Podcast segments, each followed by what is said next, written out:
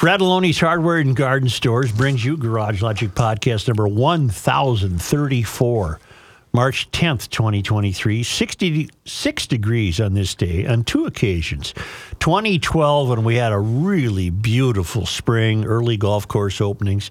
2012 and 2016, and it was 17 below on this day in 1948. And now, from the mayor's office above the boathouse on the east shore of Spoon Lake, it's Garage Logic with Chris Reuvers manning Technology Corner, Kenny Olson from the Krabby Coffee Shop, John Height in the newsroom, and of course, the rookie. Here is your flashlight king, fireworks commissioner, and the keeper of common sense, your mayor, Joe Soucheray. We have a guy named Mickey Frost joining us today.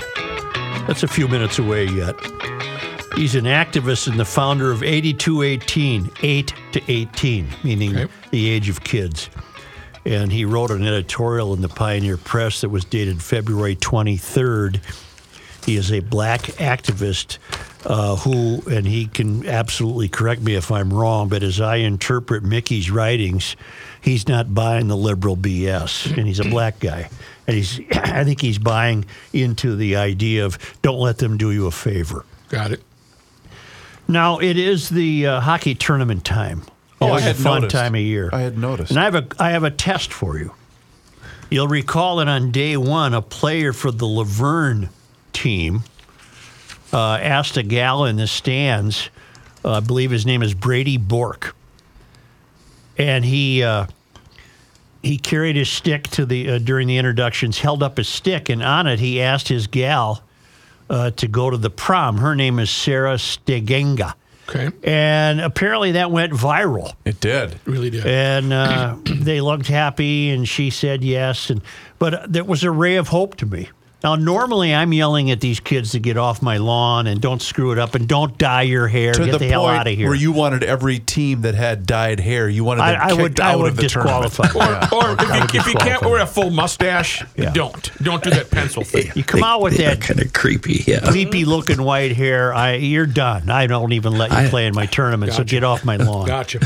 So, but I found a ray of hope in that. Can anyone identify it? It has to do with uh, the young fellow skating out to the blue line for introductions, and he held up the stick with uh, "Hey Sarah, prom?" question mark. Yes. Can anyone tell me what my ray of hope is? Your ray of hope is. I- that- you know what? You're going to get it. Aren't I know you? I am. There's a couple things. They still have a prom where a guy asks a girl. That's, convention. That, that ain't it. okay. But that you're right. Uh, and he put some thought into his response, and he was classy. I'm unaware of his response. It No, no, her- no, no, no, I, I, I'm She sorry. had to I'm have the sorry. response. He was he was a very creative in his uh, uh, request. And what did he do correctly? He said, I don't know. He smiled and asked. Well, he had a politely. question mark. punctuated and had a capital letter Sarah. You're missing the key grammatical part. You're missing the key. Hey Sarah, You're, Hey, you're Sarah, missing comma. the key piece prom? of. Yes, He used uh, quotation marks. wrong. You're missing the key. I love games like this. Hey, Um, he didn't spell it.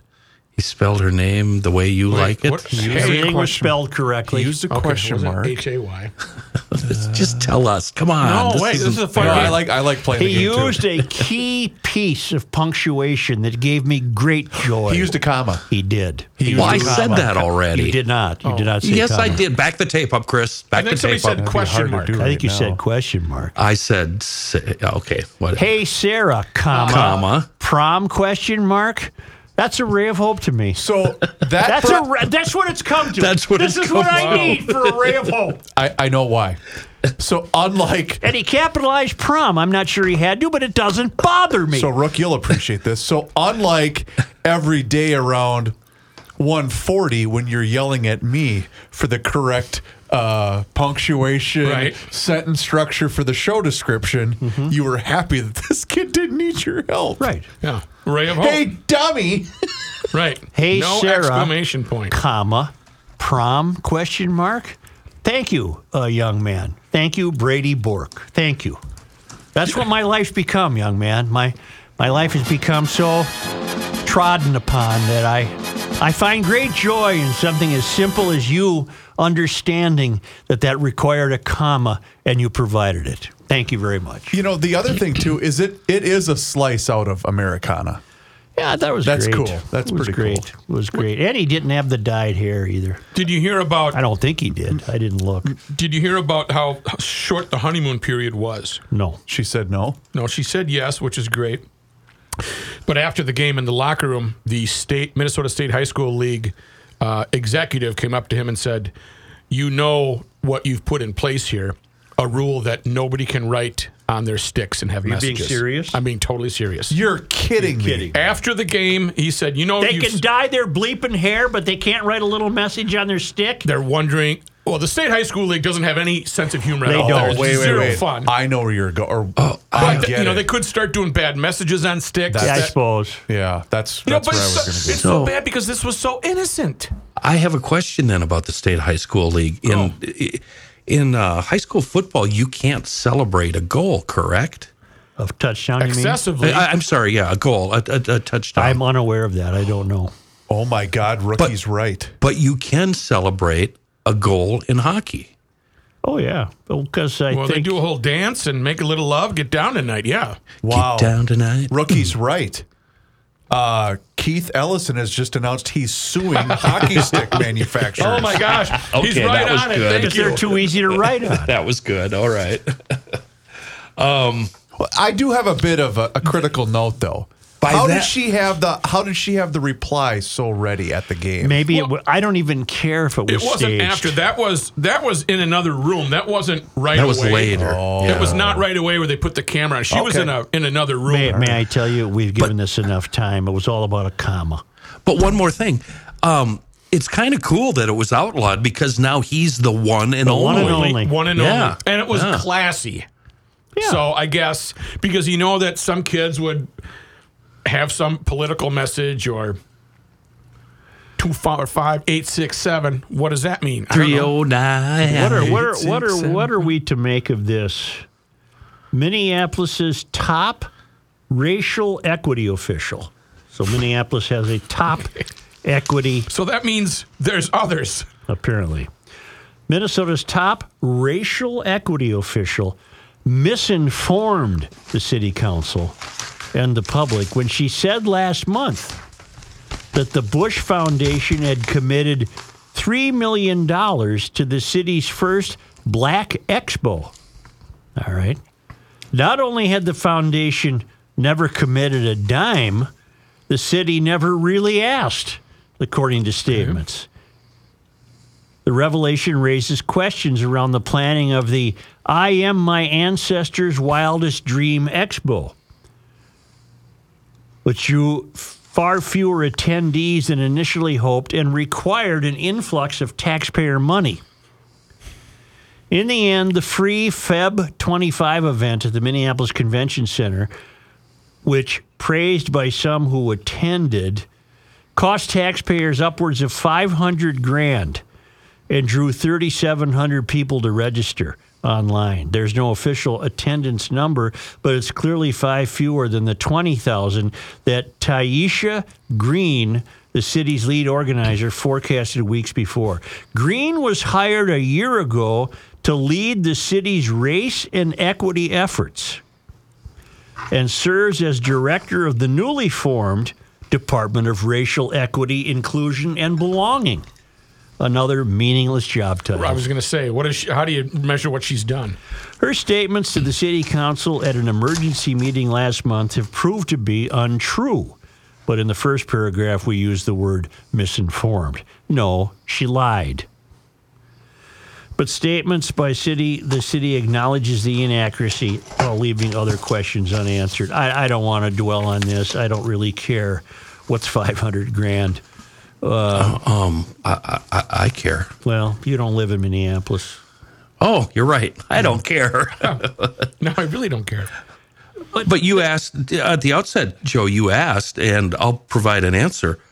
She's fired, and she's prosecuted to the full extent uh, extent of the law. Well, that was where I was going to go. Uh, there's not much to be made of this, by which I mean, will she be reprimanded? Will she face consequences. After all, she did cost this long suffering taxpayer 500 grand.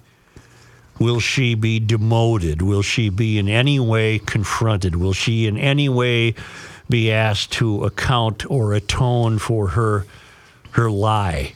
And I my prediction sadly enough is that absolutely not. Absolutely not. When you have when you have job titles that don't mean anything and can't be judged for achievement, it's it stands to follow that you also can't be critical of them. Doesn't it? Mm, yes. Yeah. because there's no there's no there's no reason for these titles to exist. Therefore, what could you find that was wrong? And I don't think the city has anyone in any position in the city, whether it be St. Paul or Minneapolis or anywhere closer to the country's tallest buildings, that would take any action to confront this woman on her utter and miserable failure. Hmm. Vetaw says she plans to talk with city officials to get more information internally. How about the whole office, not just her? If, if she's the lead, that means there's a whole office. That's a waste of money. Well, it also sounds like this is an event. It almost sounds like uh, that the Office of Racial Equity, Inclusion, and Belonging actually had something to do. and what it was that they had to do was apparently uh, fund this event. Okay, you can have this event. Sounds great, but where are you going to? How are you going to pay for it? Well, we're going to get a. Uh, I guess we're going to get some money from the Bush Foundation, and uh, that's uh, almost three million. In fact, only to have it learned that the Bush Foundation not only didn't offer any money, they were never asked to. So, so despite her having a job title that can't be measured for success, she still failed because apparently they had a task. Apparently they had an errand. That's to pretty perform. tough to do. Yeah, you go, yeah, one job. To fail something you aren't even measured in. You right. one job.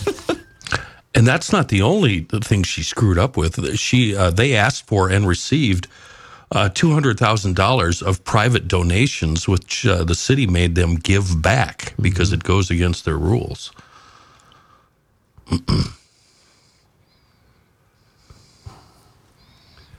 I'm done with it. Uh, Yeah, I, I predict nothing will happen. nothing will happen. Um, but you know, the outrage among uh, people down there is think of the the good that that money could have done elsewhere. You could go up to the north side and start paying some bills off, helping some people with some food, some education. I mean, five half a million. My God, think of the good that could have been done. It's unclear what, if anything, will happen. Vetaw, LaTrisha Vetaw, said she plans to talk with city officials to get more information internally, but also said the public, the Bush Foundation, and members of the black community deserve answers. She said when news of the recanted donation spread, a small drumbeat began among residents and business owners about other ways the money could have been spent.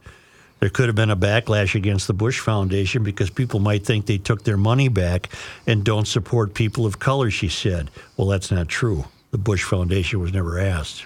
Three million dollars, that would be a huge deal. To actually say the name of the foundation, that is bold when you don't have the receipts to back it up. Well, Vetaw is a hope. She is a GL hope on that city council. Always has been since she called that fruitcake out for his lies. What was his name? That screwball that S- uh, Cunningham. Skip, Phillipe yeah, Cunningham. Phillipe. skinny, skinny Cunningham. What was his Phillipe. name? Phillipe. Cunningham. Opie Cunningham. Opie. Opie Opie Cunningham. Opie Cunningham. I, I'm unaware of what that is. She, referring the, You were sleeping by that time. That was on. the gal did talk to the Bush Foundation, but in order to get the money, you have to put together a proposal. She never did that. No, no. Of course she didn't. So it was never, ever under review at the Bush Foundation. They, they didn't have the paperwork. It just, even though the job is meaningless, it's yet another person that's in over their head. Didn't deserve to have the job, and $500,000. and about twelve Wow. people went and said, "Man, this is fun, isn't it? This is neat." The other story on the cover of the Tribune today, which was fascinating, is the development of a solar farm on prime farmland which the agricultural community Oh, that's got to get this. right understood was not to happen. And I have a note from Josh in Winnebago, Minnesota. He's 40 years old with a CI of 43, and he's a card carrying member of the Garage Logic Town Council. Love that. And he writes, I hope you touch on the proposed solar farm in the Rochester area of southern Minnesota. These sorts of projects are the ones that frustrate those of us farthest from the city's tallest buildings. When these types of solar farms were originally proposed and sold to outstate Minnesota, there was an understanding that they would not be placed on lands used for production agriculture. Rather, they would be located on parcels which are less desirable for farming poor soil, erodible, difficult access, etc.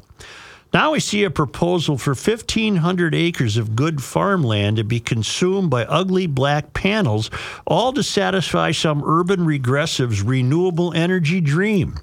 Newsflash for everyone celebrating these projects farmland is not renewable. We can't make more of it.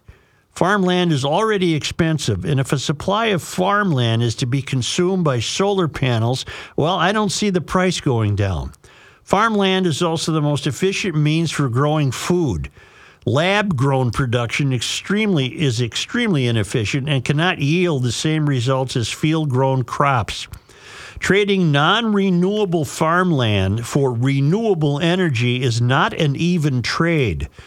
Joe, to those regressives who listen to you but won't admit it, please put your solar panels on top of your tall buildings. Leave them off our farmland. And another thing, one Minnesota, my ass. the clash between urban and rural interest is real. We are not all in this together when one side constantly steamrolls the other. The urban regressives hold both the political and bureaucratic power to exert their will over those of us in rural areas, and we in the hinterlands have very little recourse. As always, thanks for keeping the podcast going. Keep fighting the good fight. I do not contribute to political parties, but I would gladly make a, tr- a contribution to the GL party if it is ever formed. Good luck, Josh in Winnebago. He's Well, right. he's, he's right on the money. He's I mean, right. he's right on the money. He's 100% right. There's a little bit more that, to it. Uh, there is actually a state law that prohibits using farmland um, unless there's no feasible or prudent alternative. But even under that law, it would be limited to 100 acres. Now, here's where it gets This complicated. is half the size of White Bear Lake. Right, right. Here's where it gets complicated. The farmers have agreed to lease that land. Mm-hmm. So now it's a fight between locals fighting locals. Yep. Who uh, who was the entity behind it? Who was the uh, energy provider? Is this an Xcel project? Is this So it's, uh, you have the story in front of you? I'll let you search it out. let me go back. In other words, follow the money. right. Who's getting the money from this supposed solar powered energy? Byron Solar. Okay. And Byron's a little town just west of Rochester. All right. The Minnesota Public Utilities Commission unanimously approved, despite the pushback from Dodge County and Can Canisteo Township. Sorry if mm-hmm. I'm pronouncing that wrong. Mm-hmm. Well, we're all going to die, and I'm going to die before I see the results of this. But I have an estate plan, and you can too with Eckberg Lammers. They've been doing estate plans and meeting the legal needs of individuals, businesses for more than 70 years. And here's the deal when you at last uh, buy the farm, as we say, Yeah. you don't want to leave behind a mess for your family. You want everything organized because that keeps it out of the courts. It minimizes your taxes and controls your wishes. They can solve a lot of problems. You might have family property that's in dispute. You snowbirds might have tax questions. There's a lot you need to consider having your will prepared so you know what your children are going to be prepared to accept. You want this to run smoothly.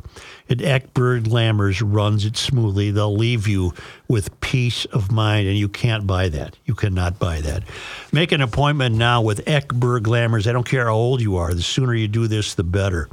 Talk to Eckberg Lammers at 651 439 2878. It's called estate planning.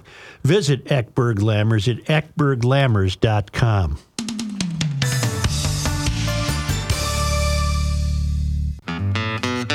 This guy wears many hats, just not indoors. Joe Soucheray. Boy, I got to tell you, GLers love talking about Seafoam because it works really fast. It's easy to use. Dump it in and go. That's it. Uh, and the people that use Seafoam love to tell others about it. It's because it's so easy to use. The results are immediate, they're long term, and uh, we just consider it insurance that's proactive. I mean, it starts working right away. Seafoam cleans and lubricates critical engine parts so your engine runs better and lasts longer.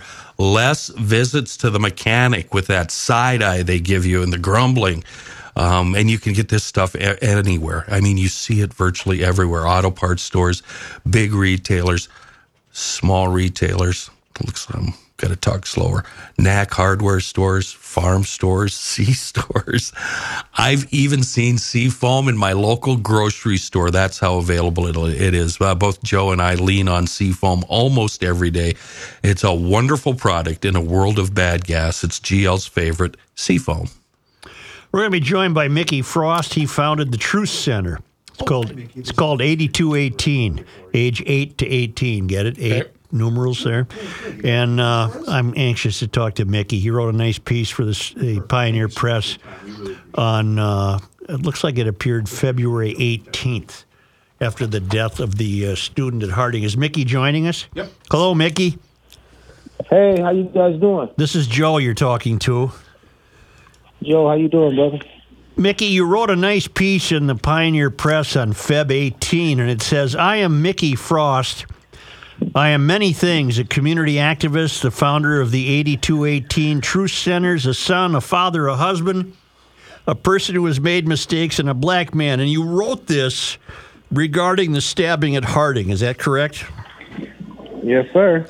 And I get the feeling, Mickey, that you think these kids are not being punished the way they should be.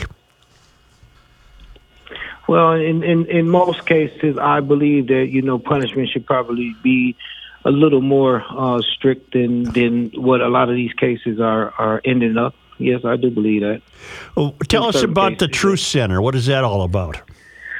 So the Truce Center, first of all, uh, thank you for having me on. And uh, the Truce Center, the 8218, actually is 8218. So that's Right. what that stands for, ages 8 to 18.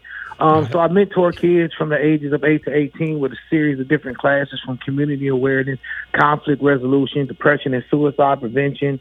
Um, you know, I like to say some of the stuff that some of us had to learn the hard way, bumping our heads as kids Yep. we try to teach it to these kids so they don't bump their heads as hard. And then another dynamic is we do trucing where we go out and we find those individuals that are um, fighting and shooting and stuff at each other, and we try to get them to, um, you know, kind of stop and, and, and de-escalate those situations so that they don't end up, you know, becoming what kind of seems like a norm in our communities now. Mickey, where'd you go? Are you from St. Paul? From St. Paul, yep. Where'd yep. you go to high school? right here. I went to Highland. I went to Central. Ultimately, was kicked out of both and ended up in uh, Jefferson Alternatives, where I got my GED, started getting my life back together. Went off to Minneapolis Community College, and from that point, uh, kind of started working in the community, trying to fix what I had messed up. Wait, let me, let me just jump in there. I really appreciate the, the the term "get my life back together" is a is a crutch that sometimes people use after they got in trouble. It sounds like you got in trouble, you got your life together, and then you backed it up with education. I just wanted to say congratulations. Thank you. I appreciate it. Did you have a gang life, Mickey? Yeah, I did. Um, m- I, my gang life was a little different than uh, I would say the traditional when you think about Crips or Bloods or any of that type that type of uh, gang fashion or whatever. Uh, mine was more or less we had lost a friend when I was a kid to gun violence to another friend uh, right here in St. Paul. So we had kind of formed a little a group. Back then it was called a posse. You know, it wasn't called gang. It was called like a little posse. So we had, you know, got a group of us uh, from the community and we had, you know, all claimed a name or whatever. And from that point on, um, we kind of stuck together, but we we didn't necessarily get into a lot of the the fights and the shooting and that type of gang life. Ours was more like a group of kids that was kind of together that, you know, um, just kind of you know just try to represent the homie that we had lost uh, due to gang violence to another one of the homies. Well, what what was the aspect of your life that you felt you needed to get back together? Well, the fact that um, prior to, I, I would say, probably the age of uh, 13, I had grew up watching, and back in these days, it was, you know, watching the Tony Dorsetts, watching the, uh, you know, the basketball Michael Jordans, and just watching, you know, some of those individuals. And a lot of us younger kids back then wanted to be athletes. We wanted to be the next superstar in in a sport or whatnot. But then came uh, the crack cocaine era and also uh, the gang the gang era. And when that came into play, um, you know, it it was almost like it was just a fad to be on the block selling drugs or whatever. You know, it, as kids, we didn't realize the you know the magnitude of what it was doing to the community. It was more like, you know, this was the end thing to do. Everybody was doing it, so hey, join jo- join the crowd, do what everybody else was doing. And then uh, rap gangster music came out literally around the same time, and uh, it was like, well, let's emulate what we're seeing on television. You know, pretty much what a lot of the kids are doing today and it all comes from you know uh, what happened back then when gang music and drugs started to infest our communities and and really kind of just uh, down down you know where we were supposed to be heading. You say you have walked the halls of the schools, meaning the schools in St. Paul, and your heart gets broken. What breaks your heart when you walk the halls of the schools? Well, walking the halls, seeing that there's kids that you know are just lost to music and to social media and you know just the lack of having resources. And to see those kids in these hallways um you know just not going to school and in a lot of cases doing drugs in the hallways um being disrespectful. And just to watch some of those kids do that is is um is, you know it's just it's just heartbreaking to know that you know the life that they could potentially live if they just understood the, the wrongs that they were doing now and just to watch them kind of just fade into you know this this life that is definitely not going to end up good for them you know it's heartbreaking.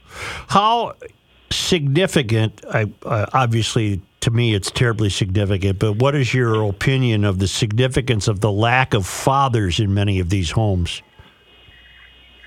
Well i believe that you know overall it was a systemic issue that started that.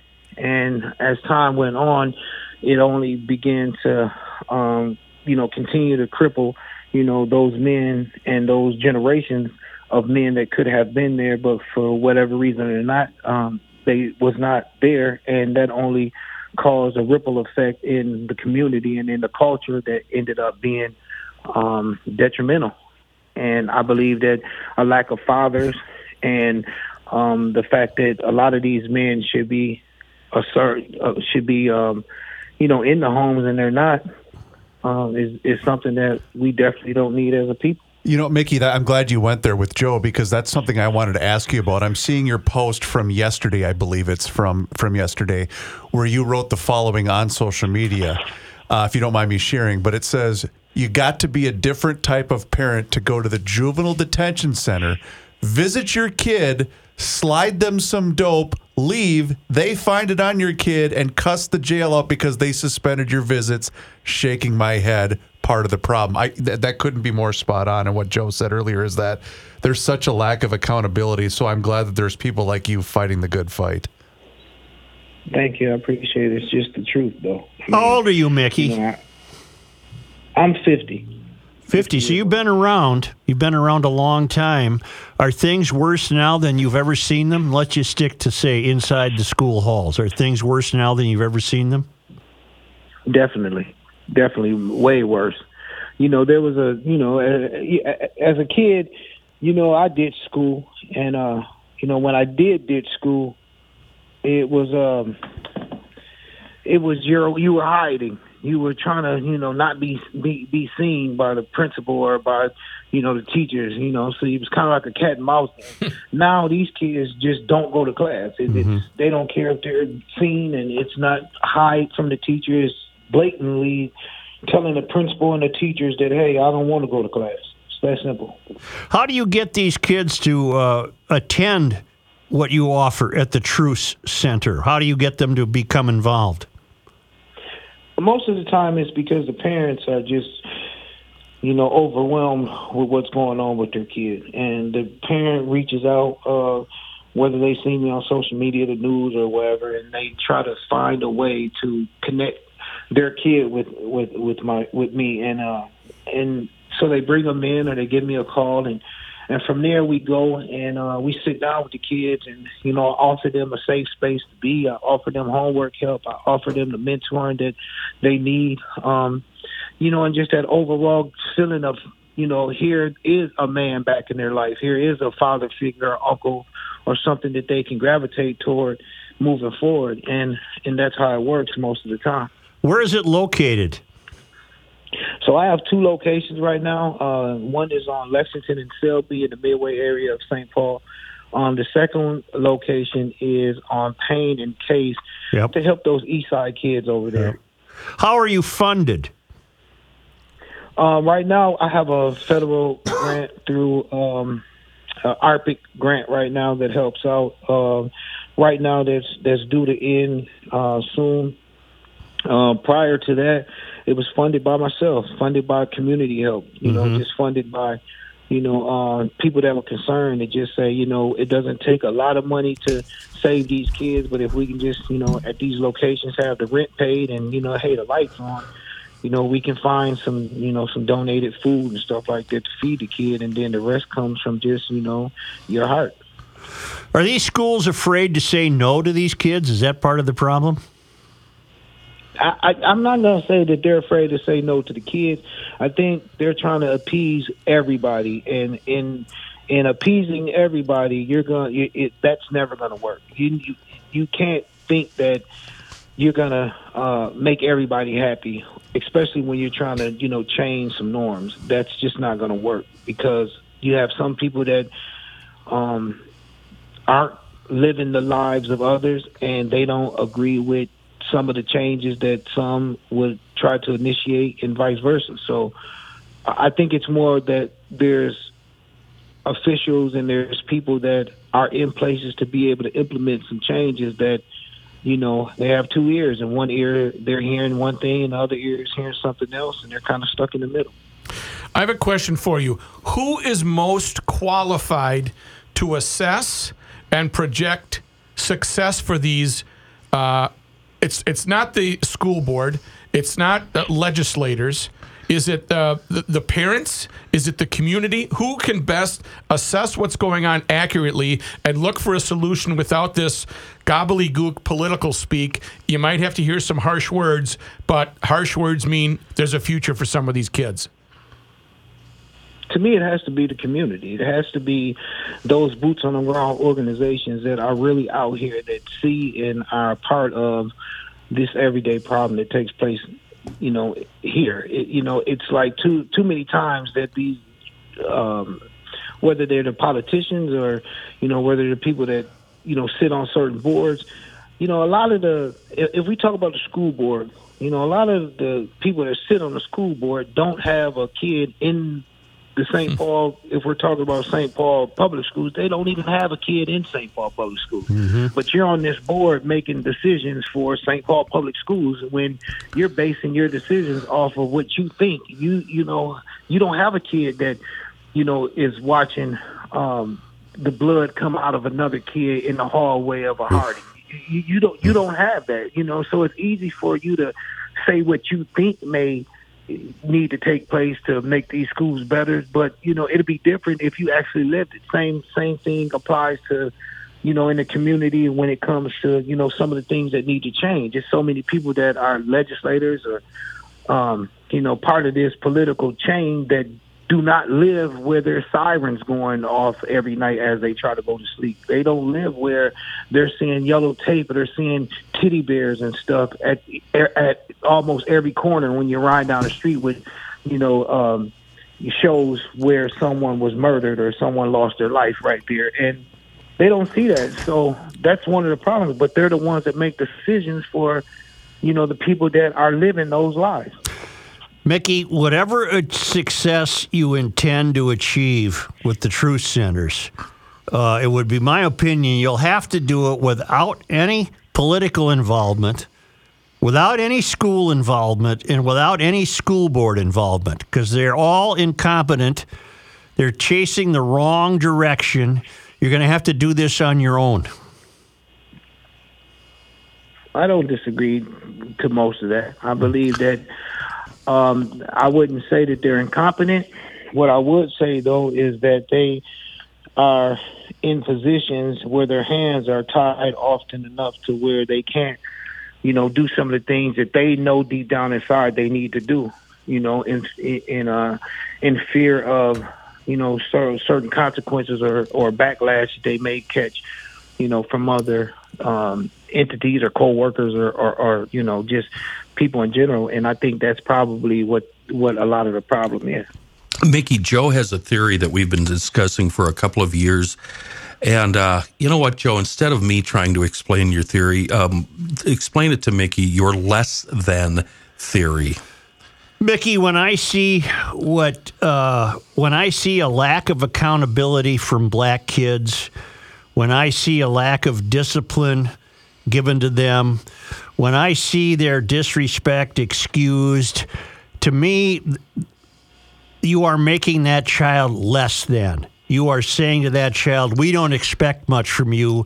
Therefore, we're going to look the other way on your misbehavior because you're not qualified to behave. And I think it's a dreadful, dreadful, insidious sin made by liberals to to make black children less than. I expect as much from any black kid in school as I would from any other kid. But, and then in turn, Joe, that sets that kid up for a life of Right. success. by treating him like every other kid, you set him up for a life of success. I, I want I want these kids to, to behave in school, Mickey. I don't think they should be excused for bad behavior. They should. I mean, just plain out blatant, they should not, and it's wrong. You know, um, you know, but I want to take it a step further. It should not only be on the kid, but we have to start involving some of the parents as well. Yes, Yeah. yes, sir. we we we have to we have to be able to say, you know what, you know this kid is acting out, continues to act out, and if as a parent you're not, um, you know, going to address these this issue, um, then maybe there should be some consequences headed, you know, in your direction. If and at the same time, um, and you know, of course, we we can have you know parents that you know obviously they have to compete with those elements that are bringing those kids to those places of, of you know that, those behaviors but if you're not looking to put your kid in program or in in those things that could help then maybe you know that consequence shouldn't just be on the kid and that's how i i, I believe it should Yeah. work because Absolutely. you know, if uh, I, I understand that as a parent, hey, you can't control your kid to a certain degree, especially when a kid gets a certain age and just wants to act out and do what they do. But if you are actively trying as a parent to get that kid involved in some things that, hey, if if you tried as a parent and the kid ditched that or just didn't go or whatever, well, at least there's a record of you are trying as a parent. And to me, there's not enough parents in the black culture that have kids that are going through some of these issues that are really trying hard to get those. Not, and I'm not saying every single parent, but I'm saying there's a lot that are trying to get those um, spaces and those places and their kids involved with them. But then there's an awful lot that just talk the talk, but really don't walk the walk when it comes to getting that necessary help for your kid. And to me, that has to change. That's just as valuable as uh, you know trying to get the kid to to see something. The parent needs to also. Mickey, I got to ask you something because I just have to know. When a car gets stolen, is it the fault of the car or the thief? It's definitely not the car. Man, you're on the right track. Thank God, Mickey. Mickey, you're you're an all right guy, man. You're pretty cool. Uh, Mickey, uh, I hope you. Maybe it even sounds like more parents should become aware of the eight to eighteen Truce Centers and get their kids over there for help. Hey, that's what we're here for. All right. Hey, Mickey, go ahead and give out your website. If somebody were uh, gracious enough to donate uh, or want to help you out, go ahead and give out your website. Um, the website is www.8218trucecenter.org. Uh, you can go there. Um, and I tell people all the time, you know, volunteering and you know whatever God tells you to do or your higher power tells you to do with your heart, then that's that that's a donation to me. You know, it's not monetary all the time and stuff. Of course, we need help with food or and, and different stuff for these kids. So bring food. You know, mm-hmm. it's not a thing where hey, money, money, money, money, money needs to be in, sent to us. No, I would. I mean, it, it, you do what do what your heart tells you to do, and whatever you know fashion that that is for you. You Well, know, all right. and we'll make it. We'll make it work. That being said, what dire need supplies do you have? What what do these kids need supplies wise, clothing wise or Right now, today, and next week, what do we need? food for these kids. These kids love to eat. You know, a lot of the kids, we got to be honest, they go hungry every day. They they they don't have you know a lot of the food, and and it's too bad that you know um, those people that are in position to feed them some lunches are arguing about and, and fighting like kids when it comes to being able to give out free lunch for a kid. I mean, to me, it's just it's nonsense. I mean, I wouldn't care if you was a millionaire and you could afford the lunch. Does that mean that you don't deserve a break too? You know what I mean? Does that Yep. mean that just because you have made it in life and you does that mean I can't buy your kid Right. a lunch one day or you know that doesn't make sense and you know so there's some things that I just think that you know we need to fix and and when it comes to the legislative um, field I just think that you know they're they're no different in a in a in a sense than uh some of these kids that's running around here that's arguing and fighting over things that we should be able to come together and fix. And you know sometimes take a back seat to somebody else's pain and problems. And you know I think that's something that collectively we should do despite if you're on the right or the left it doesn't matter you know kids are dying and neighborhoods need help and if it's not your neighborhood. What's wrong with sitting back one day saying, you know what, I'm cool over here. I'm we're good over here, but let me sit back and give somebody else something for a change, even if I really don't agree with it, don't want it. Well, if it can help, and let's see, you know. All right. Mickey, best of luck to you. And and write some more for the newspaper. I think that would be helpful. Oh, that's the plan. All right. Thank you, Contact sir. the newspaper for me. Con- contact them and tell them.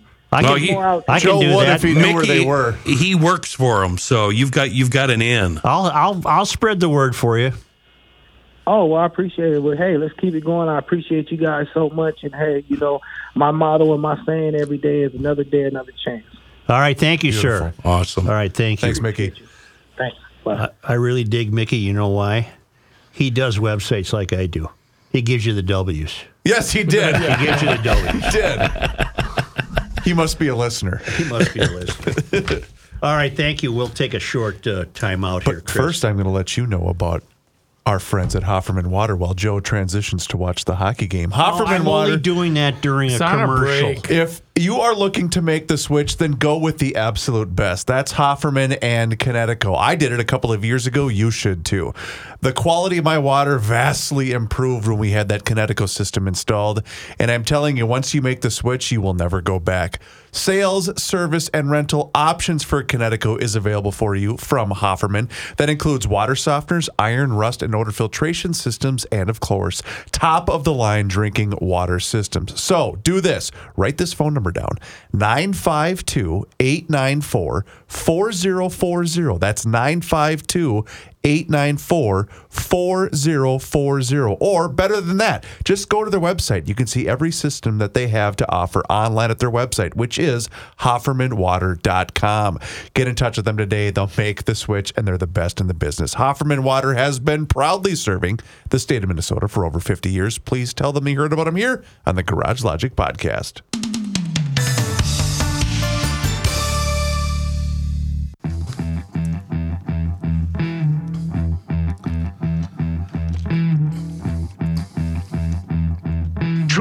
Justice, and the Soucheray.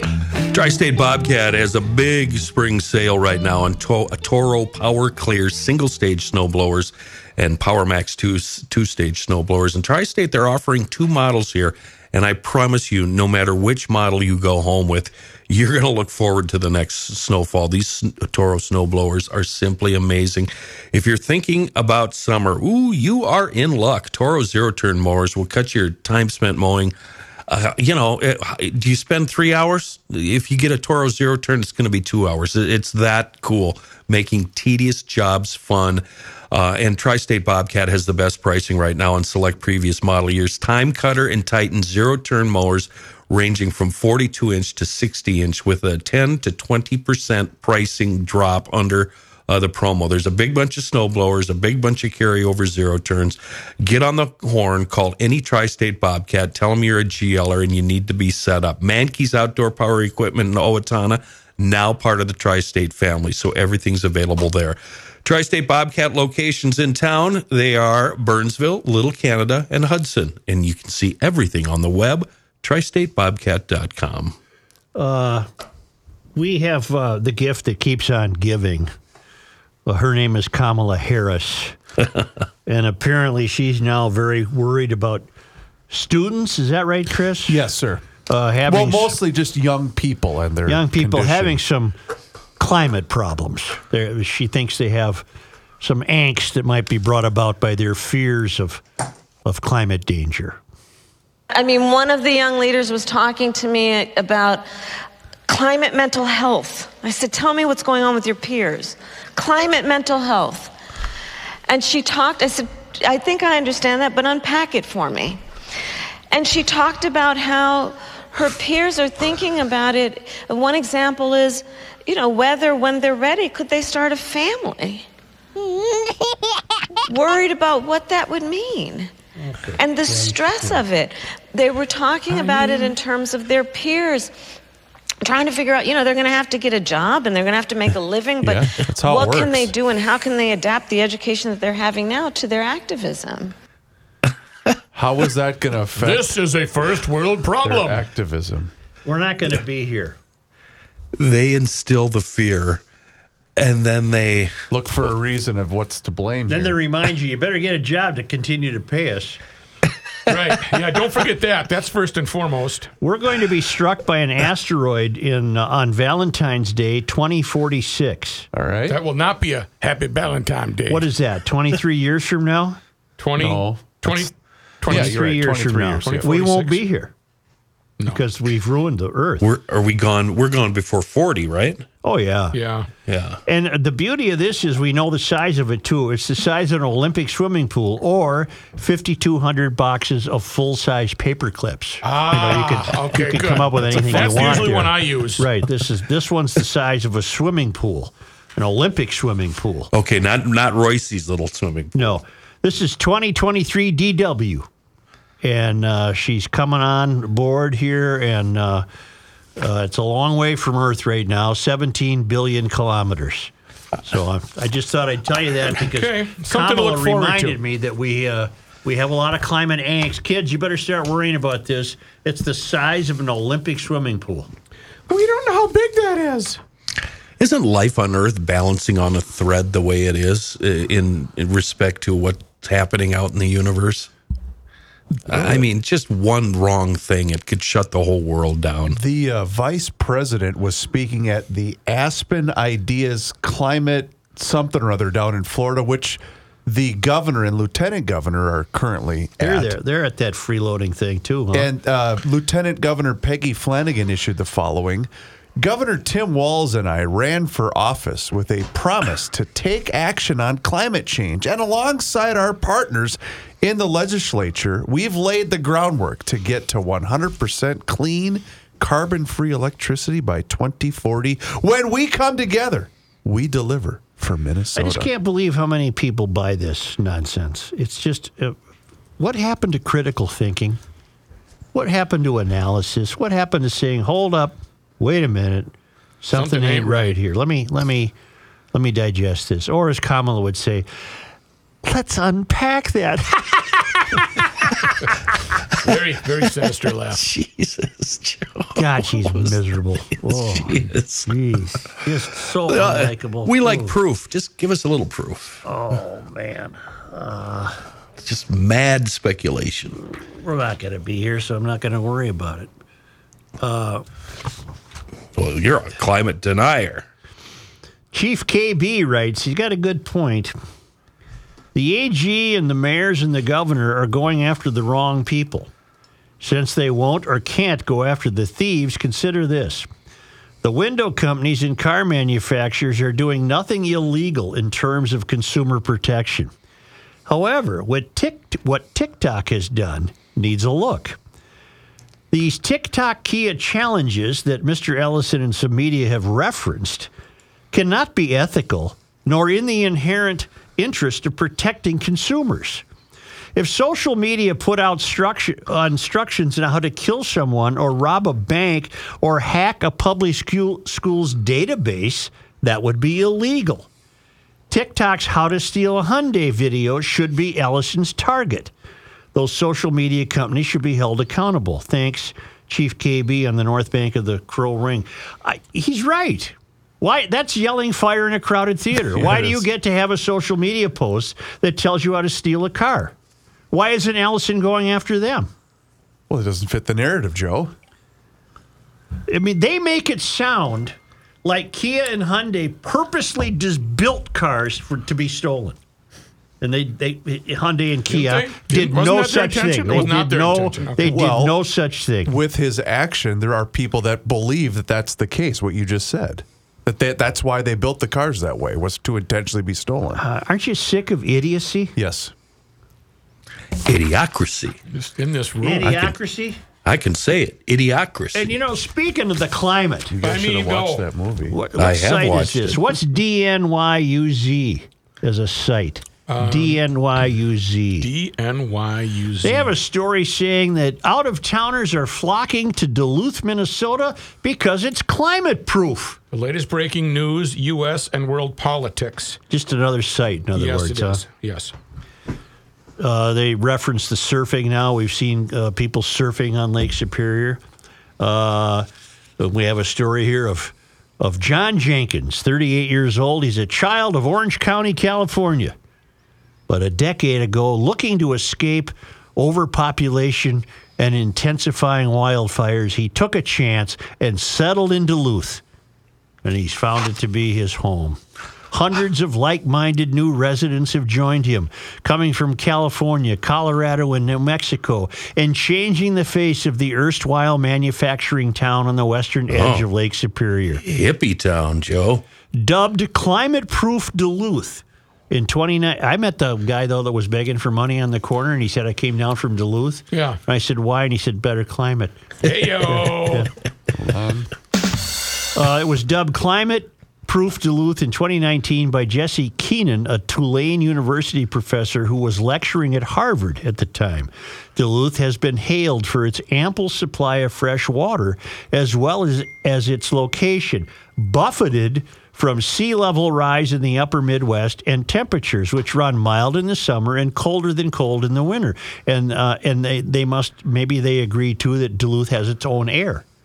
yeah. It doesn't just, go It doesn't anywhere go anywhere. It stays right there. The majority of the population growth in the U.S. remains in the Sun Belt, where homes have traditionally been more affordable, although they're seeing a change in that because people are moving to Duluth because of climate change. And Duluth is now coming to terms with its status as a refuge. are you kidding me? Let's go to Duluth.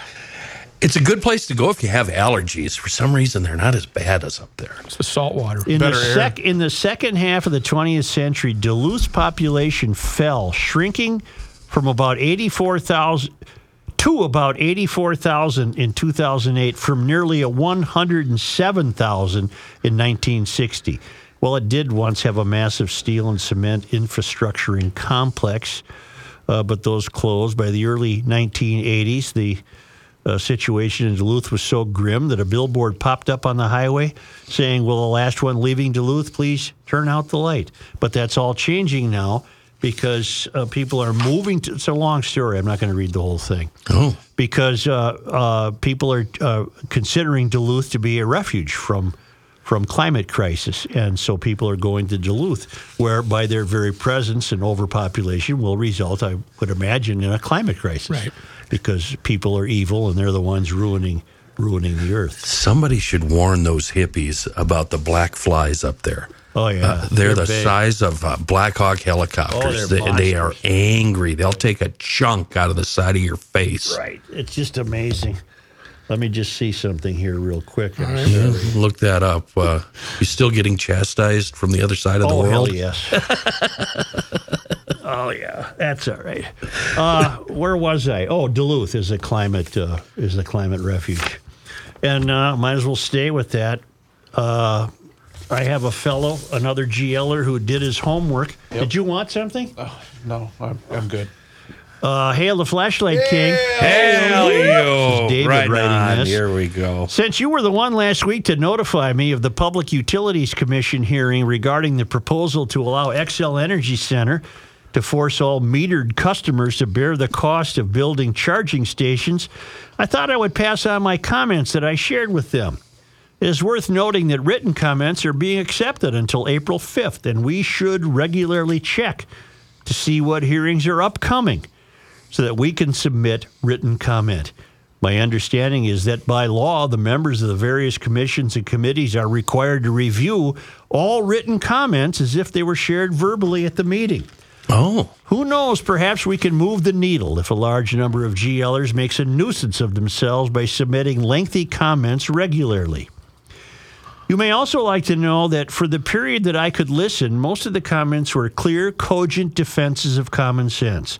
Overwhelmingly, people don't want to pay for the charging stations, even if they have drunk the Kool Aid, because, as it was pointed out several times, Xcel Energy will be muscling out other EV charging providers with this move, creating a monopoly. Hmm.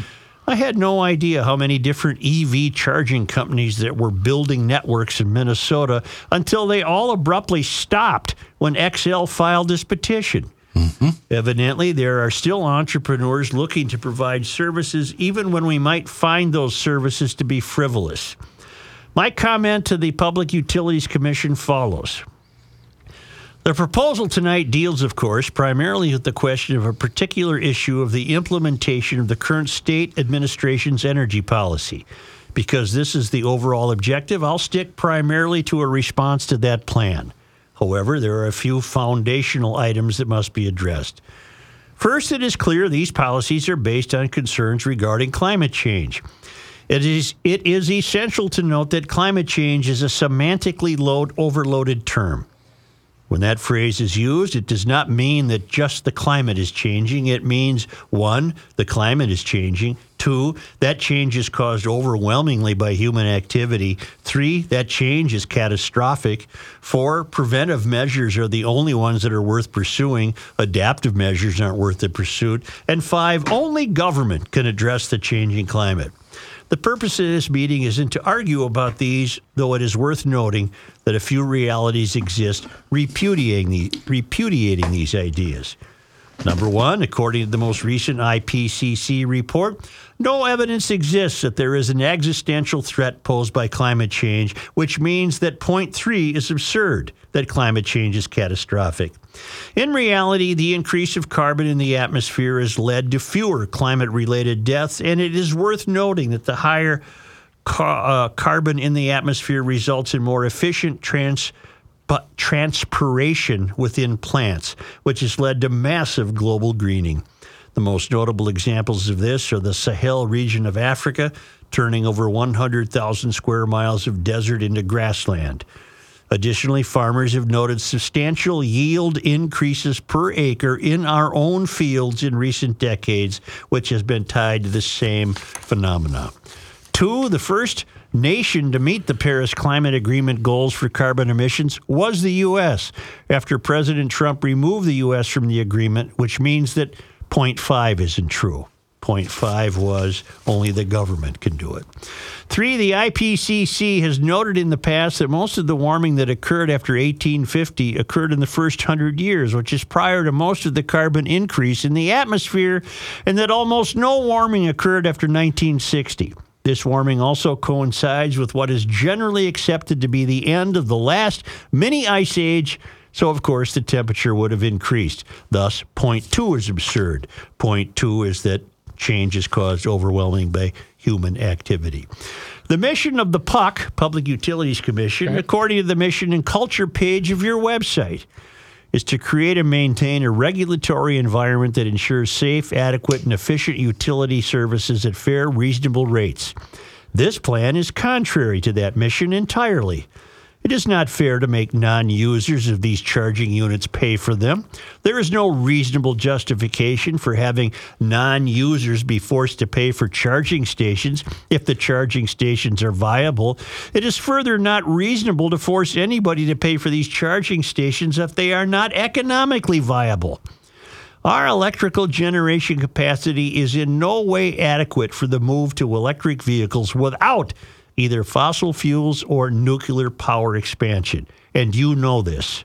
So called green technologies are not able to provide reliable energy during inclement weather. Tell me how we're supposed to have green energy when the solar panels are covered in several inches of snow or when the wind blows too hard to allow the wind turbines to safely operate. Further, why is now a good time to pass these costs on? As consumers deal with levels of inflation not seen for 40 years, why would now be the time to force the average Xcel customer, who is not actually a consumer of these char- charging stations, to shoulder another cost? We're seeing the clear signs of impending economic stagnation, which means that this is obviously not the time to force this cost upon every single metered customer. I am firmly opposed to this petition and any petition to force Minnesotans to bear the cost of this boondoggle, which can only benefit the few. Thank you, Mr. GLer David. GLers are going to work.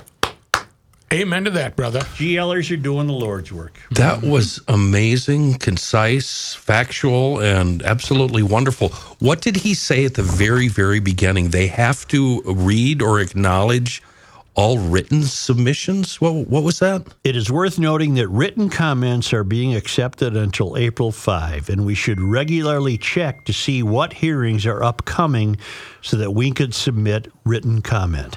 My understanding is that by law, the members of the various commissions and committees are required to review all written comments as if they were shared verbally at the meeting. Fantastic. Mm-hmm. Well, I hope they do that. I hope they're They're going to do it. true to their word and do acknowledge that. Yeah. It ought to help with your heating. Yeah. Well, you know what? The thing is, if you're a smart guy, what you're going to do is you're going to be ready for winter. And if you're really smart, you're going to call uh, uh, welterheating.com. That's welterheating.com. Now, when you go there, you're going to find out 100 years of experience. They've got 100 years of experience. Uh, furnaces, air conditioning, all sorts of great stuff. But you're also going to find out the fact that they're not a fly by night. They don't have a funny jingle. They're going to get the work done for you. Give them a call. Go old school 612 825 6867 for heating, cooling, air purification. Find out the areas. And there's a really neat blog. There's a blog that Rick Welter follows up on. If you have questions, he might already answer your question. So there is a wealth of information on their website, welterheating.com. Air condition or heat your shelter with Ray and Welter. Online at welterheating.com, 612 825 6867. Tell them Brooke sent you.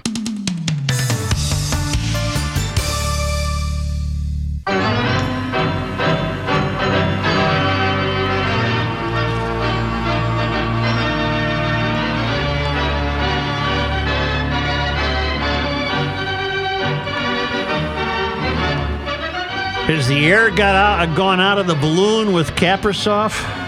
Uh, well, if he misses a month, uh, he's only he's only been a part of forty one percent of the Wild's goals. That's right. They might have to, uh, as as conservatively as they've been playing, uh, they might have to tighten her up even a little more. They're uh, they're not uh, they're not scoring goals anyway without him. It's uh, you, you know it, you never know. Well, maybe the goalies will stay hotter than hell and they'll f- steal a few, but. Uh, the longer it is, the worse, obviously. So I wonder what's wrong with them. a hamstring that's uh, pretty hammy. I was told uh, they haven't revealed that it's a lower body, but it's not a knee, so that's good. He did the splits, and it must have been just too much, huh? Uh, he tore. Uh, he. I don't know if he tore it, but uh, let's hope he's a faster healer than Karl-Anthony Towns. Uh, I think you Ruskies are a little tougher, aren't they? yeah, yeah, hockey players have a little different attitude about playing, but it's. I was told it was a pretty good hamstring injury, and they said three or four weeks. So, Are we supposed to go after this guy? Yeah, where was Reaves when we needed him? And are we going to play these pigs again? Yeah. I didn't see it as that dirty of a check, to tell you the truth. didn't? I It didn't. It wasn't a Came up- check, it was a pounce. Well, that big O fell on him. Right. yeah, Yeah. yes, yeah, it was kind of a. It wasn't a run down the ice and board the guy, but Right. uh, it was. A, yeah, it, it was. A, it was. A, it was too bad that he was such a large individual that landed on him too. So uh, that, yeah, that's that's not good to say the least. It'll be interesting to see how the boys are in the room for this one, right? If they're fired up. Yeah. I mean, uh, they couldn't wear their gay pride jerseys because of Kaprizov and the rest of the Russians. So uh, now we'll see if they can play hockey uh, without without the guy, uh, without one of the three or four best players in the league. So. That that is that gay pride thing worth discussing. Uh, I, I'm unclear as to what happened. Uh, the commie said, uh, "No, that's outlawed in our country. We can't wear the jerseys." uh, they're worried about mom and dad. Yeah. supposedly. Oh. Aren't we all? Yeah. you know, they, uh, you know, not me, mine are long since dead, but, uh, but, uh, I think a lot of people are, yes. Uh, Okay. And, uh, that was, uh, Russians around the, uh, now one of, one of them, the one in, uh, the guy in Philadelphia, uh, said that it's against his religion or something. Uh, he's a Ruski too, or some kind of a, Orthodox some kind of a something. Slav Yeah. something. Yeah. he said it's against his religion, but it's uh, you know, uh, go go out there, skate around in the morning, you know, warm up jerseys, and then if you want to, and if not, but uh, you know, we you're getting. Yeah, you know, it's hockey, man. We uh, we, we we play hockey in our real regular jerseys or our North Stars jerseys, right? Uh, uh, Thirty years ago today, by the way, Norm announced he was uh, moving to uh, That SOB. Yeah. yeah. Wow. Hey Pat, you mentioned you mentioned uh, Karl-Anthony Towns.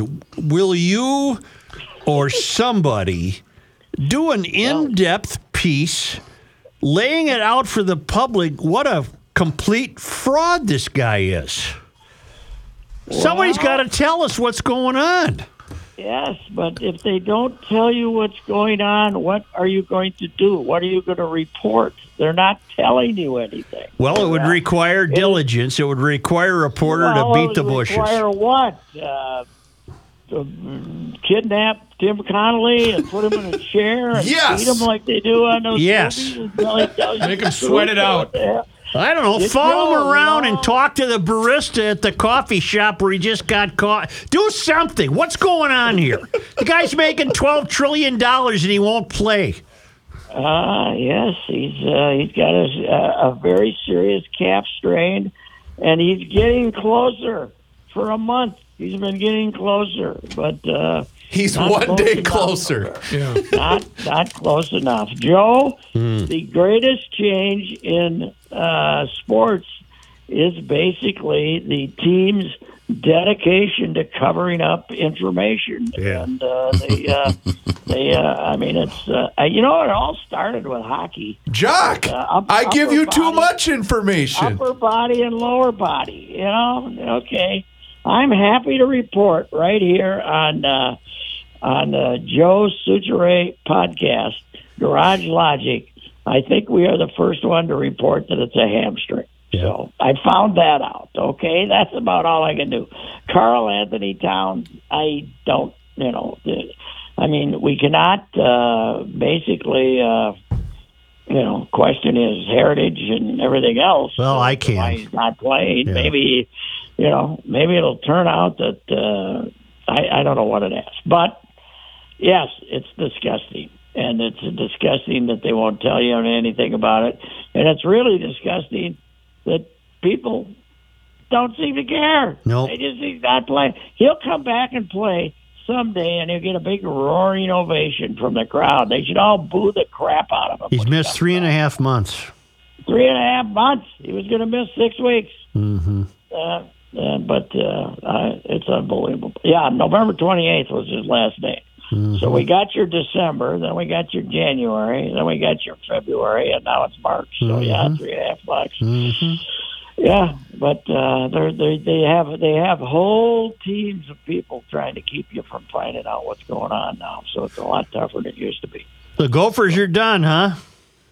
Yeah, the dream died. Uh, the dream died after they won that one uh, one uh, non one uh, tournament game. I I was having fun with the idea. Boy, if they go right through this tournament, that guy out in California is sure going to feel foolish if, Yeah. if uh, they end up going to the NCAA tournament. But we came up a little short. So uh, what what the final record I think is nine and what was it, Reuvers? Nine and twenty three. I think it was eight and twenty-three. I believe it was eight and twenty-three. Eight and 23. Yeah, not a good second year. Ben Johnson, after seeing what happened to Lindsay Whalen, should know that he now is on double secret probation. He will uh, he will have the same fate as her if he has another lousy year next year. Did she want to return? Yes. Okay. Yes, she Okay. got fired. Well, I know that. She that. got I'm, fired, and then uh, she got told on. I, here's another uh, behind the scenes info I'll give you. She uh, got, uh, you know, they they were going to announce. They sent. They put out the the uh, release that it was a mutual decision, right? And uh, and Lindsay broke down on the way to the press conference, so she didn't go through with it. But then Lindsay went and told her players the truth that she had gotten fired that morning. And apparently the athletic director was upset that she told the truth to her players. So anyway, Well, what's she supposed to do? yeah. uh, she's supposed to keep keep up the big lie, I guess. I don't know. Okay, I'm officially then. On, I didn't know that. I'm officially on record. Mark Coyle's a weenie. I'm sorry. Yeah, he did. Uh, this the idea that he'd been having conversations all winter about this and stuff like that. She she was told on on uh, Thursday morning that she was done. So I don't even know if she was if he- he asked her to come in or if he told her, but she was told Thursday morning she was fired and she was surprised. Meanwhile, uh, your Mahtomedi Zephyrs just upset Hermantown in the first game of the Class A Oh, good. I gotta semifinal. Cover the, I'm covering the A game tomorrow, and I don't have to watch Hermantown. Good, way to go, Joe. That's your damn near your alma mater. I got. I had three teams in the tourney, and I got two still alive. Yep. Boy, your Hills gave her a good effort Hills yesterday. gave a nice effort against the Tonkas. Uh, Cretin really surprised people beating Maple Grove, and now my Yes, they Zephyrs have won. Your Zephyrs will be playing uh, Mighty Warroad in all likelihood tomorrow. Uh, Warroad will be going for the uh, for the doubleheader. They already won the girls, and uh, Now, who's the next game? Warroad and who? Well, I was just going to say this game though does remind us of the time when we were the home of sports talk in the Twin Cities, fifteen hundred ESPN, and Rookie gave us the uh, Mahtomedi roster from about four years. yeah, it was a, it was a different roster. Yeah, I got this year's roster if you need it. I, would, I did my homework. Speaking of dead on accuracy, Royce, I just broke the news on Twitter uh, about Kaprizov's injuries. And, uh, I, I said sources say Kaprizov's injury is a hamstring. hamstring. Oh, get it out there! Yeah, yeah. Scooped by the MSP traffic guy. Yeah, How do you yeah. like that? just retweeted by the Garage Logic account. Hey, Pat, oh. Louis must love the gig because he's in there from 10 in the morning till midnight. I, I did, he doesn't do the A games though, does he? Oh, No, that I don't know. Mark I, Parrish I, is doing I the A assume games. he did. I'm sorry. I Yeah, thought he he does. did the double A games. Yeah. That Mark Parrish, man, he needs a haircut. Yeah, well, what do He's you a want to happy fellow, though. I like his enthusiasm. Oh, he's a great guy. He's a great guy. Did he get teeth for the uh, the the TV cameras though? The last time I He saw got him, a he He's got, got a grill. teeth. He He's got, a grill. he's Oh, got teeth. He got the white man's hockey grill. Yeah. It's just white well, teeth. this was only this was only a week ago. I saw him. He was missing teeth. It didn't look like he's ready for TV. But uh, you know, maybe maybe he got some. Maybe he got. He's a you know he was one of the first great St. Cloud players when he, he went up there, and uh, they didn't have much of a reputation, and uh, he was one of the on the real one of their first real competitive teams. He was a mean little sob. I'll tell you that. He, he, he, he might hit you with a stick in the ribs when nobody was looking. Yeah, and I love that. I love that. You got to think hockey players have extra teeth laying around the way you guys have cheaters laying around. That's a good point. in, Yeah, in the pick 'em up. car, in the got 'em. desk. Yeah. Hey, grab my teeth. You're in the cup holder. Rookie, you're a big buddy of Bobby Hagan's, right? Yes. How come you didn't show up last night for his going away party? I didn't get the invite. It was got- the longest. It was the longest celebration of by the Vikings of some guy that they basically fired and made a consultant in. But it was a big ceremony. Uh, uh, there was about seven speeches beforehand, and then Bobby started talking. And you know Bobby, he's kind of a Yep. humble guy and everything. Yep. Hour and ten minutes No. hour and ten minutes. He finally said, "I got one more story." I was the only guy in the room that applauded. Wait, wait a minute. I would have, if it would have been me, I would have gone longer about me. So I 110 is short. Uh, Well, Royce, it was mostly about other people, but an hour and ten. What? so Bob's not dead. I was reading your tweets last night and I thought, oh my God, he passed away? No. Well, he might have. He might have still be talking. Might have- I had him dead and gone, Pat. No. Golly, how embarrassing. No. Well, you didn't read it very closely. I said he went an hour and ten minutes. I must not have. I was sitting there They bummed had- out. He had seven. Uh, he had seven. Uh, seven people like tell him how great he was. Here's the problem. How come I wasn't asked to speak? That's why I want to know. I don't know. But Tommy West, you know, his right hand man, was a quiet guy, was hilarious for seven, eight minutes. But he's the only guy that dinged him. You know, Where was this event? it was Bob Hagan's. Uh, No, where was it? It was out at Vikingville. Uh, this, and everybody was standing in this big room. Jeez, I was and I don't close. want to. I don't know what happened, and this isn't funny because I don't know how the guy came out. But late in Bobby's speech, somebody collapsed, Oh, and they ended up having Oh, to call jeez. an ambulance. I hope Bobby didn't kill him. With, Did- you know, with the He collapsed out of boredom. Yeah. Did Bob keep oh, No, going? no, I don't Did he know. work through it? looked Like, it looked like it was serious. Uh, well, he kind of wrapped it up a little sooner. okay. But uh, anyway, I hope. the hell, I would have fine. faked going down to get it wrapped up. Right, just to get it. I don't know. the guy He did. was, he was he was way on the other side of the room, and I don't know what it was. But when we were leaving, we uh, saw the ambulance coming. That's Did he? good. Did he? Uh, did he address the internship that he did have at KARE 11 with Yes, he did. Uh, with Paul Magers running in there, dropping a huge bomb, and then just running out of the sports office like nothing happened. that's what he, that's what he was. Magers was famous for. Oh, Ron? no, Paul. no, Paul. Paul. Yeah, he would. Hey guys, what's the score of the game? Wah! And then just walk out of there. And Shaver, you. He and Blyleven should have been buddies. And Herbie, that would have been a guy. He could, he and Herbie could have had a contest. Hey, come on over here. Come on over here. Yeah. Say this. Then- I'll talk to you Monday, lad. All righty, go wild. Uh, try to show us how good you are. All right, very good. Thank you. Yeah. Yep. You want- You want me to hit this thing? Right Yeah. Hey, what's the yeah. score in here? Thank you for that Thanks, update. Paul.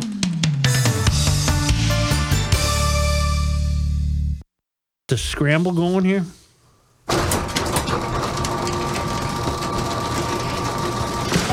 Finally, Just missed God, it. today is Friday. TG. That close. How did you miss that from a foot and a half away? Because I couldn't see it. The Well, chair you was threw in it the way. against the roof. Yeah, rebound shot. It's the What do you call it? Joe, Bank shot. you done your taxes yet? Uh, no. Uh, have you booked your appointment yet? Kenny has. I'm about to. Keller Tax Services. Go with the best. Why wouldn't you? And a GLer. Linda Keller. She is the Keller of Keller Tax Services. Been at it for over 20 years. She's also perfected the virtual tax appointment. It's safe document exchange options, encrypted and secure. I've got a number of great emails from GLers who have made the switch to Linda, and you should too. So book your appointment today. She's filling up fast. She does evenings and weekends. So call 320 352 0013. 320 352 0013. Or just go to her website, kellertaxservice.com. Like I said, she does offer Saturday appointments, and those typically fill up fast. So call today to see if there is any availability. 320 352 0013, kellertaxservice.com. Please let her know that you heard about her service here on the Garage Logic podcast. Rookie, what am I watching? A guy that is a, a, a hunk of butter that is melted, spices, and he's cooking a huge, delicious steak, searing it properly Why why would you watch such a thing? just to see how he's making it. Adding the right spices. That's on TikTok. Oh, I don't do that. You Joe, should do yesterday I watched a video on how to rebuild a Bendix carburetor. That's oh, yeah. that, that's what I watch. Not food. Ribeye and Hasselback potatoes. Joel and crew, I'm a daily listener to the show, and in recent days have heard you read emails from fellow Coloradoans, Color, Coloradans, Coloradans. I'm encouraged to hear of the seemingly growing presence of GLers in this regressive filled state. Lord knows we need more common sense out here. More importantly, a few weeks back, you read emails from me on consecutive days regarding the shoot down of the Chinese balloons and GL's link to that. I'm proud to announce those emails were heard by a fighter pilot who knows my son, also a fighter pilot, as referenced in those previous emails, and relayed that fact to him. The fighter pilot said he is a longtime GLer, as are many of his pilot friends. And finally, after hearing of the emails, I recently received a screenshot from my son's phone showing he now has GL in the library of podcasts he regularly listens to. It appears that GL is alive and well with a growing audience in both Colorado and the fighter pilot world. Congratulations, as always. Trying to keep myself in the canoe and my face out of the mashed potatoes. CJ in Colorado Nice. Springs. We got a fire. We got fighter pilots that listen Let's go. only because they come to us I wish all we knew the their way names. from Crystal, Minnesota. We need to find out their nicknames. Yeah. Yeah, I want to because I want to say like, hey, Well, CJ, send me the nickname. frisbee, frisbee. Uh, the Blast Lymans the are tower. the Lymans are still in town. God. No, what is it? Not blast the tower. What do you do? Go by the tower really fast. Buzz the tower. Buzz the tower, Buzz. Like, keep going there, Miko. Jesus, wow. What day is it, Governor? I don't know. On this day in 1804, March uh, 10th. Dan. the Upper Louisiana Territory, including present-day Minnesota west of the Mississippi, was formally transferred from France to the United States in a ceremony in St. Louis. What year? 1804. You suckers. Jefferson You suckers. absolutely robbed Napoleon. Yeah. Love it. Love it. On this day in 1850, Bend over and kiss it goodbye. On this day in 1858, March 10th. inventor and businessman Marshall B. Lloyd was born in St. Paul. He would be involved in many ventures in Canada and the Dakotas before moving to Minneapolis in 1900. I'm trying to think when you started. Once there, he Ribs. invented machines to weave wire into doormats and later the woven wire bed spring mattress. Head of the Lloyd Manufacturing Company, he would then move to Menominee, Michigan and invent a wicker weaving machine that was 30 times faster than hand weaving. So he made some cash. And don't tell me this isn't a great country. And as a his uh, competitors say, if you ever get annoyed, you can beat up Mr. Lloyd. Mrs. Lloyd was our principal at Maddox School when we were in kindergarten. Uh-huh. And we would say, if you ever get annoyed, you can beat up Mrs. Lloyd. You know, that school is torn down. That's a good is torn story. down. Park there. And again, my kindergartner teacher, Mrs. Tilsner, who we had on the air a long time ago, wife of the Tilsner Corporation off of 35E, remembered me from kindergarten. God. Isn't that great? You remember how we I always hope she's make still the around. analogy If the that the Tilsner family would let me know. Rookie at first- GarageLogic.com. episode of GL was like the, the wobbly plane taking off. This one's been more like the wobbly plane coming to a crash land. It looks like we got a little too much cargo in the back there. On this day in 1983, What happened? This March is the year I 10th. graduated from grade school. Mickey's Diner in St. Paul, built in 1939, was listed on the National Register of Historic Places. And now the bleeping bleepers in St. Paul that would not grandfather in Mickey's Diner because I'm not, I don't want to get into ADA issues, but that's why it's closed right now. I didn't know it was closed. It's closed. They, they, they couldn't both accommodate. locations? No, the one Would they on, need a ramp or something. the one for, on West Seventh down further is still open. It's open twenty four seven. It's fabulous. But You have eaten there? Yeah, oh yeah, oh on Sunday mornings with the whole entire family. Are you kidding me? Joe, It is. why? My kids would request that. Okay. Um, but anyway, so the dining car So the original isn't open on. because the the During the hockey inspectors couldn't. Um, they wouldn't grandfather in Mickey's Diner. Well, can't somebody throw up a ramp? What do we need? A ramp? I think more than that, the facilities probably don't accommodate. It's a tough situation because if I'm in a wheelchair, I want to be able to go to Mickey's Okay. Diner. Yes, I understand Well- that. However, I I got news for those What people. about a roll-up window? Yeah. Yeah. Sorry you're eating outside. It's 40 below. Those fries are a little chilly, but you're here. But it's not as if. I'll if get you an umbrella, okay?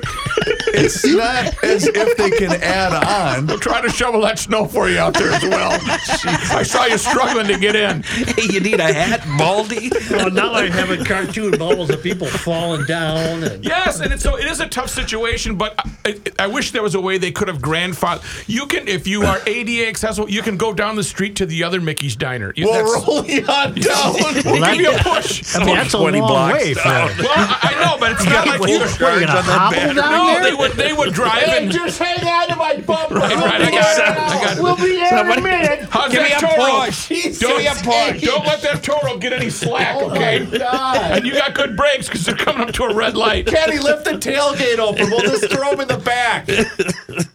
We're oh all my going word. to hell. No, we're not. Rip, No, we it's, are but it- going. it is. It's a. It's a Well, sad it's. Kenny's idea to help the window. roll-up. A yeah. roll through. Well, you know what? To be honest, it And might that guy wouldn't be high enough. He'd be looking No, he'd be down. down it might be safer for I him. dropped to, a pancake. Throwing the change out. it might be safer for him to wheel down the sidewalk as opposed to taking the pothole infested street. That's true. That's You very know? true. It's probably safer. I'm going to say something about the pothole. Oh boy. They're terrible, Oh, but we do get them every year. This isn't new. This isn't new. No, you're correct. But the potholes are more visible as a result of the poor Street maintenance. plowing that we had, which again, it, we're an exam. It's an example of it, they hit slush, they freeze. Once they freeze, We all know not, how it forms. I'm just merely suggesting Listen. Joe. that there's nothing new about this. Listen to this from the Tom Barnard Show today on the Family. I think that's his family podcast. Yeah. Did you know in San Rafael, Argentina, they have jobs specifically to fill potholes with fire so you know what part of the road to avoid at night? Wow. How what soon? a great idea. how soon is that coming to St. Paul? Because night, I don't even want to drive at night. You can't see it. Yeah, and you got to maintain your distance to see. All I do Oh, is watch it's the terrible. road. All I yeah. do. I, Oh, it's Does Tommy terrible. does Tommy do two podcasts? Yes. He, Tom is like you, man. He, he's got to work. He's He's a got to work. Yep. Jeez Gotta work. Louise. Well, If I had his money, I wouldn't be doing two podcasts. Uh, you probably do. I don't. you'd be I- doing two podcasts if you had what I had. what do you got? About six bucks. Yeah, I don't have his two podcasts, and I don't work as hard as he does. Yeah. No, you've got the family podcast. Yeah, we're kind of Is that on hiatus? It's on hiatus. We couldn't get everybody together. It's just Tough to get guests. It's tough to ring it up, isn't it? It's it's tough to ring her up. Yeah, you bet. That free labor. They're Oh, what day is it? It's the 10th. It's too bad we don't do birthdays because I would wish my buddy Tyler Anderson, owner of Anderson Electric, a happy birthday. But Too bad. too bad, Sorry, Ty. Tyler. Does he advertise with us? He does now. 59, 60. I, I wish I. I'm glad we don't do birthdays because I would wish my sister-in-law Laura a happy birthday. So I'm not going to. How about Tell Laura I love her. She hates that the song. birthday Tell shout Laura out podcast? I need her. That one and think of Laura, but laugh. Mick said at Laura's funeral she's going to play that. the coolest thing I ever saw. I'm a little kid. I'm sitting in the in the caboose. Mahtomedi was so charming that we had a caboose. I love that. as the warming That's house. totally cool. And Ray Rowling, who played the major league, sat there by the stove. Yep. and taught you how to lace your skates. But one time, a, a senior who played for Mahtomedi came in, Yep. sat down, and everybody knew who he was. And he looked at a kid sitting on a bench and said, "You got a sister named Laura?" And he goes, "Yeah." And he goes, "Tell Laura I love her." and I thought that was the coolest thing I'd ever seen in my life. He hit the post on that too. Have a good weekend, she GLers. Yeah. Yeah, podmngaragelogic.com.